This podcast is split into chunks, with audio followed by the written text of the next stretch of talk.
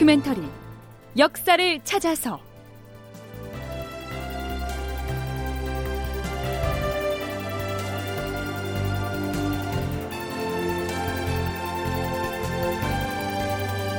제팔백구십삼 편 광해군에게 왕위를 넘기겠다. 극본 이상락, 연출 최홍준.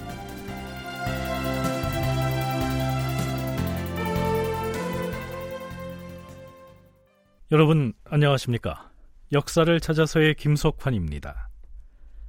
선조 이십육 년 팔월 금음날, 선조는 대소신료들에게 이런 내용의 비만기를 내립니다.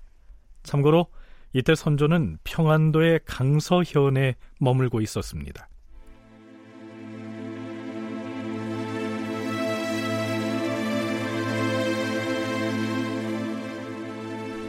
나는 젊어서부터 몸에 병이 많아 지난 반생을 거의 약으로 연명해왔다. 겨울이면 아예 방 안에 틀어박히고 봄, 가을에도 궁궐뜨락을 마음껏 산책한 적이 없었다. 그런 터에 외적의 난리까지 만나보보니 이제는 기력이 소진되어서 죽지 않고 살아있는 것만도 신기한 지경이다. 그러나 지금 우리는 원수인 외적을 토벌하지 못하였기 때문에 의리상 과인의 병명을 말할 수가 없었다. 더구나 최근에 강서현으로 옮겨와 머물면서부터는 몇 달 동안 제대로 먹지도 못하였고 지금은 오직 죽만을 마시고 있을 뿐이다.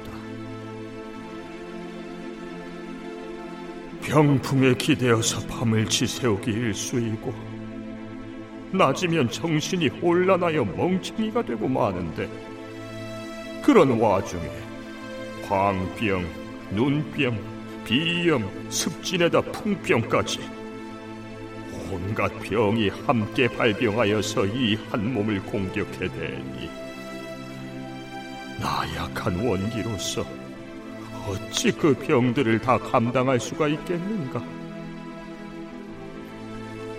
못 믿을지 모르겠으나 가령 광병으로 말하자면 때때로 노래를 부르기도 하고 곡을 하기도 하며 물불을 가리지 않고 고함을 치며 달려가기도 하고 무엇인가를 보고 눈물을 흘리기도 하고 갑자기 깜짝 놀라 머리털을 곤두세우기도 한다.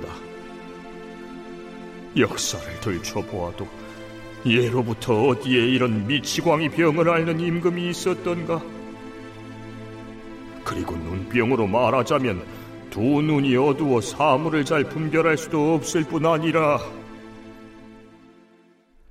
선조는 그 뒤로도 자신이 온갖 질환을 몸에 달고서 얼마나 심한 병치레를 하고 있는지를 신하들에게 내린 비만기에서 한참이나 더 늘어놓습니다. 자, 이 선조실록에 나열된 이 내용만 보면 금방이라도 병이 악화해서 무슨 일이 생길 것만 같지요? 하지만 미리 말해두자면 선조는 이후로도 십오 년 동안이나 더 생존합니다. 그러니까 선조가 스스로 병증이 심하다고 늘어놓는 이 말들을 액면 그대로 믿어서는 안 된다는 뜻입니다. 그렇다면 이때 선조는 왜 이렇게 엄살을 부렸던 것일까요? 비만기의 내용 마저 살펴보시죠. 이 밖에도 고질이 된 더러운 병들을 일일이 거론하여 말할 수가 없다. 가을이 아직 깊지 않았는데도 과인은 벌써부터 가죽옷을 껴입고 있으니 이제 이 쇠약한 몸으로는 하루도 못 넘기고 숨이 거의 끊어질 것만 같도다. 이러한데도 체면을 무릅쓰고 그대로 임금 노릇을 하라는 말인가? 지금은 세자가 장성하여서 난리를 평정하고 치적을 이룩할 임금이 되기에 충분하니 세자에게 선위를 할 수 있도록 그 절차를 속히 거행하도록 하라. 광해군에게 선위를 하겠다, 즉 왕위를 물려주겠다는 것이죠. 하지만 세자에게 왕위를 넘기겠다는 말 역시 진심에서 나온 말이 아닐 것입니다. 하루빨리 서울로 환도하라는 신하들의 주청이 쏟아지자 그것을 피할 목적으로 이 선의 카드를 꺼냈을 가능성이 크기 때문이죠.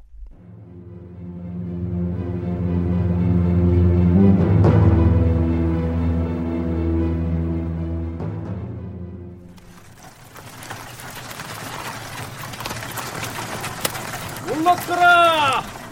주상전하 행차시다! 물먹거라!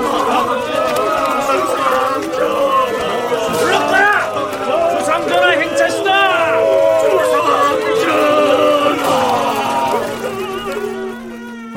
임금이 행제소가 있던 평안도의 강서현을 출발하였다. 지나는 연도마다 백성들이 나와서 울부짖었다. 이어서 임금의 대가는 황해도에 진입하여 재령에서 잠시 머물렀다. 다시 재령 땅을 출발하여 작천에서 일시 멈춘 뒤에 작천을 출발하여 드디어 황해도 해주에 도착하였다. 선조는 황해도 해주에 도착해서 일단 그곳을 행제소로 삼아 머무르기로 합니다. 하지만 신료들이 바랐던 것은 결국 서울로 환도하는 것이었기 때문에 십여일 정도가 지나자 환도하라는 신하들의 주청은 다시 이어집니다. 사헌부와 사관원의 간관들이 임금에게 간합니다. 전하, 대가를 서울로 옮기는 일에 대하여 이전에도 여러 차례 아뢰었사오나 아직까지 전하로부터 윤허를 받지 못하였으므로 많은 사람이 실망하고 있사옵니다. 그런데 이번에 전하의 대가가 황해도로 이주해 오자 사람들은 너나 할 것 없이 모두 기뻐하며 환도하실 날이 멀지 않았다고 여겼사옵니다.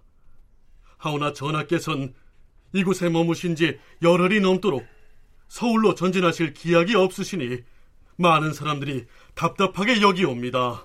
전하, 서울은 이백 년 전에 태조 대왕께서 도읍을 정한 이래 백성들을 편히 길러서 번성을 이룩한 곳이옵니다. 따라서 외적의 도력에서 살아남은 백성들은 다시 서울로 돌아와서 마치 어린아이가 어미를 기다리듯이 줄인 배를 움켜쥐고 먹여주기를 바라다가 연이어 죽어가고 있사옵니다. 더러는 들어왔다가 실망을 하고서 다시 도성을 빠져나가는 자도 있사옵니다.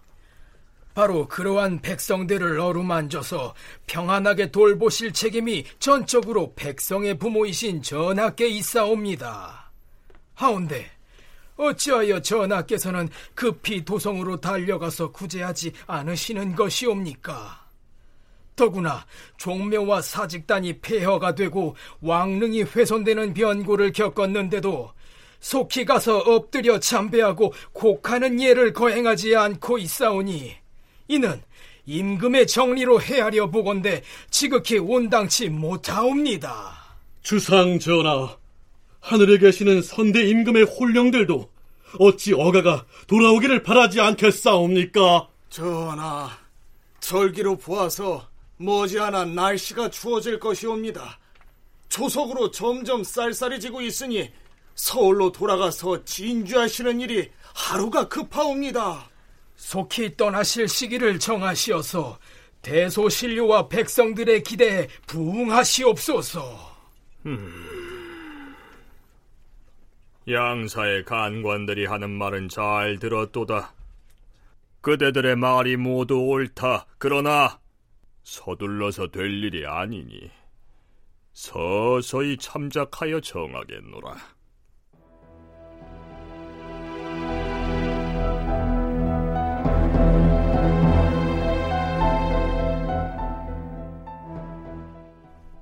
사헌부와 사관원 간관들의 주청에 대해서 선조가 서서히 검토하여 정하겠다 이렇게 대답을 했음에도 환도를 재촉하는 상소와 주청은 끊이지 않고 이어집니다. 답변이 궁해진 선조는 또다시 세자에게 왕위를 넘기겠노라고 예의 그 선의론을 꺼내들지요. 그렇자 구월 초 하룻날 새벽 드디어 세자인 광해군이 행제소 뜰하게 나가서 눈물을 흘리며 고합니다.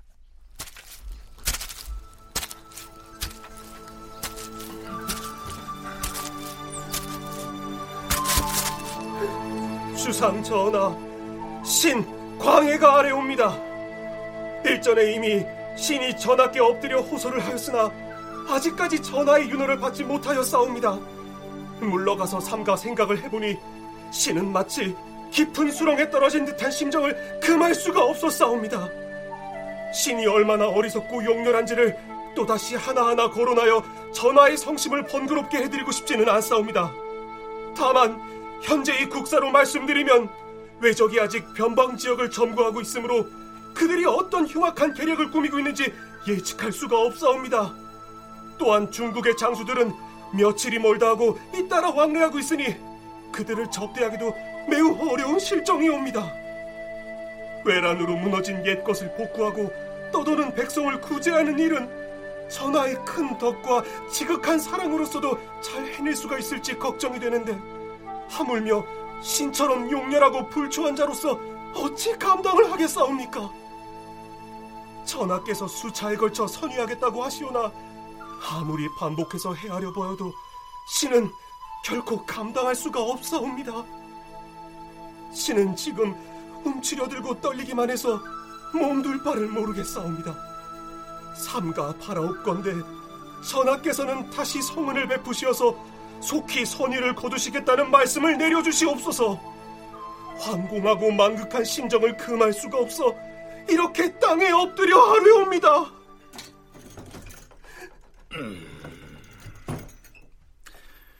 지금은 하늘의 운세가 세자에게 있으니 세자는 사양하지 말라. 나는 이미 병이 고질이 되었으니 어떻게 임금의 자리를 감당할 수가 있겠는가? 만일 하루만이라도 왕위에서 물러나 편히 쉴 수가 있다면 가히 소원이 이루어졌다고 말하고 싶도다. 나와 세자는 마음이 서로 통한다고 여겼는데 아직도 내 뜻을 그리 이해하지 못하겠는가? 오늘은 바람이 불고 날씨가 좋지 않으니 빨리 돌아가서 몸을 잘 조섭하도록 하라. 선조는 광해군에게 부자지간의 마음이 잘 통해서 선의하겠다는 뜻을 이해해 줄 것으로 알았다, 이런 취지로 말하고 있는데요. 글쎄요, 이때 만일 세자인 광해군이 나서서 전하, 소자가 비록 어리석고 용렬하오나 선의를 하시겠다는 전하의 성심을 받아들여서 임금으로서 나라를 다시 일으켜 세우는데 분골쇄신 정진하게 싸웁니다. 자, 이렇게 덥석 받아들였다면 이거 어떻게 됐을까요? 아마도 광해군은 물론이고 거기에 동조한 신하들도 무사하지 못했겠지요. 어느 시기를 막론하고 임금의 선의 표명은 매우 정치적인 계산이 깃들어 있으니까요.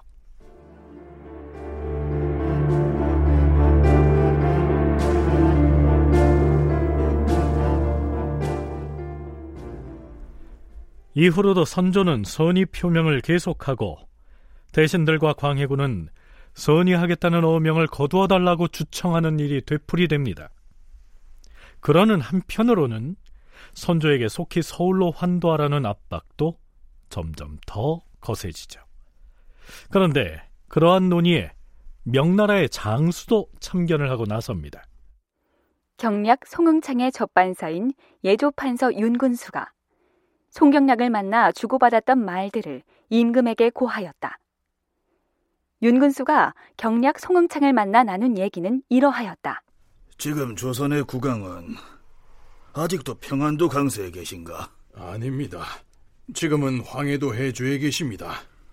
내가 얼마 전에도 세자의 거취와 관련하여 조선의 국왕에게 자문을 보냈는데 그 자문에 대해서는 왜 아직 응답이 없는 것인가? 무슨 내용의 자문을 말씀하시는 것입니까? 우리가 수차 임금에게 도성으로 환도하라고 일렀는데도 아직 북쪽에 머물러 계시지 않은가? 그럴 것이면 차라리 세자를 경상도에 내려보내서 머물게 하는 것이 좋겠다, 이런 뜻으로 이미 자문을 보냈었는데 아직 회답을 못 받았다. 만일 세자가 경상도에 가서 머물면서 장수들을 호령하고 왜적을 방비하는 기묘한 일들을 처리한다면 좋지 않겠는가? 경략께서 우리나라를 위해 좋은 계획을 세우신 뜻은 지극하다고 여깁니다. 다만 세자께서는 요즘 인후통에다 담증을 앓고 계신데 아직 쾌차하지 않았기 때문에 해주에서 병을 조리하고 계십니다. 하... 경상도는 왜적의 피해를 많이 입은 곳이어서 세자가 가서 지내기가 어려울 테니 갈 수가 없다 하더라도, 그렇다면 전라도는 왜적의 변을 겪지 않았으니 세자가 전라도에 가서 병을 조리할 수 있을 것 아닌가?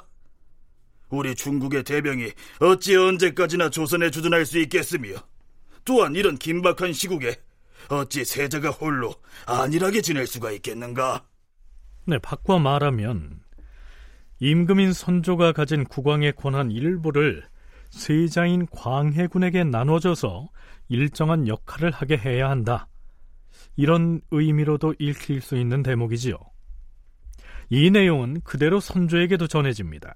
그러자 선조는 더욱 강한 목소리로 왕권을 세자에게 넘기겠다고 합니다.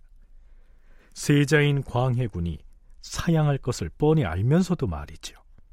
순천향대 이순신 연구소 제장명 소장의 얘기 들어보시죠.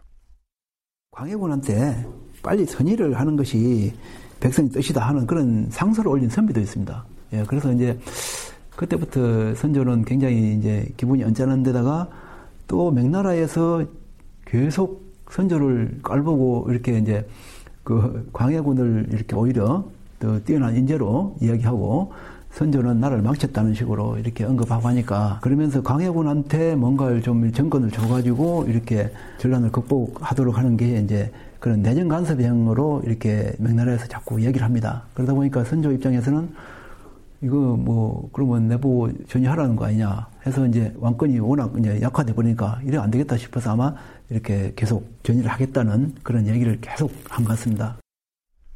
왕위를 세자에게 넘기겠다 하는 선조의 목소리가 커질수록 선조에게 도성으로 돌아갈 것을 재촉하는 신하들의 요구도 거세집니다. 전하, 우승지 유몽정이 아뢰옵니다. 이제 국가가 어지간히 회복이 되었으니 전하께서 도성으로 돌아가는 것은 하루가 시급하옵니다. 더구나 지금은 날씨가 이미 차가워졌으니 여기서 열흘만 더 지체한다면 조정 신료들과 이곳의 백성들이 겨울을 날 계책을 세울 수가 없게 될 것이옵니다. 제발 선위하신다는 명은 속히 거두시고 서울로 돌아가시어서 백성의 소망을 위로하시옵소서. 도성으로 환도하시옵소서.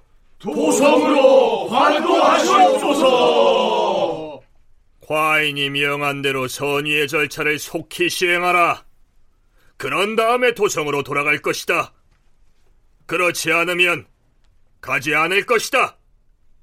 전남대 김경태 교수의 얘기입니다. 요컨대 정말 왕위를 내려놓을 생각은 없었던 것으로 판단됩니다. 배경은 때에 따라 달랐던 것 같은데요. 이때는 강화교섭을 둘러싼 명군 측과의 갈등 문제가 주요 요인이었던 것 같습니다. 환도 직후의 양위파동은 어, 명군 측이 선조와 조선조정을 압박하고 광해군에게 상당 권한을 위임하라는 요구까지 이어지자 선조가 특단의 조치를 취한 것입니다. 광해군을 비롯한 조정신료들은 선의선언 직후에 연일 선조의 거소 앞으로 모여들어 양위 철회를 요청할 수밖에 없었고요. 그러나 결국 선조는 그해 시월 초하룻날 한양도성을 향해서 출발합니다. 다큐멘터리 역사를 찾아서 다음 시간에 계속하겠습니다.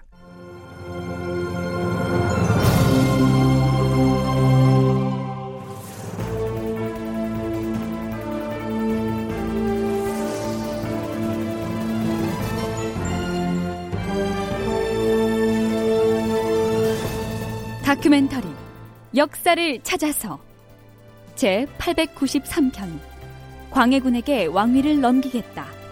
이상락 극본, 최홍준 연출로 보내드렸습니다.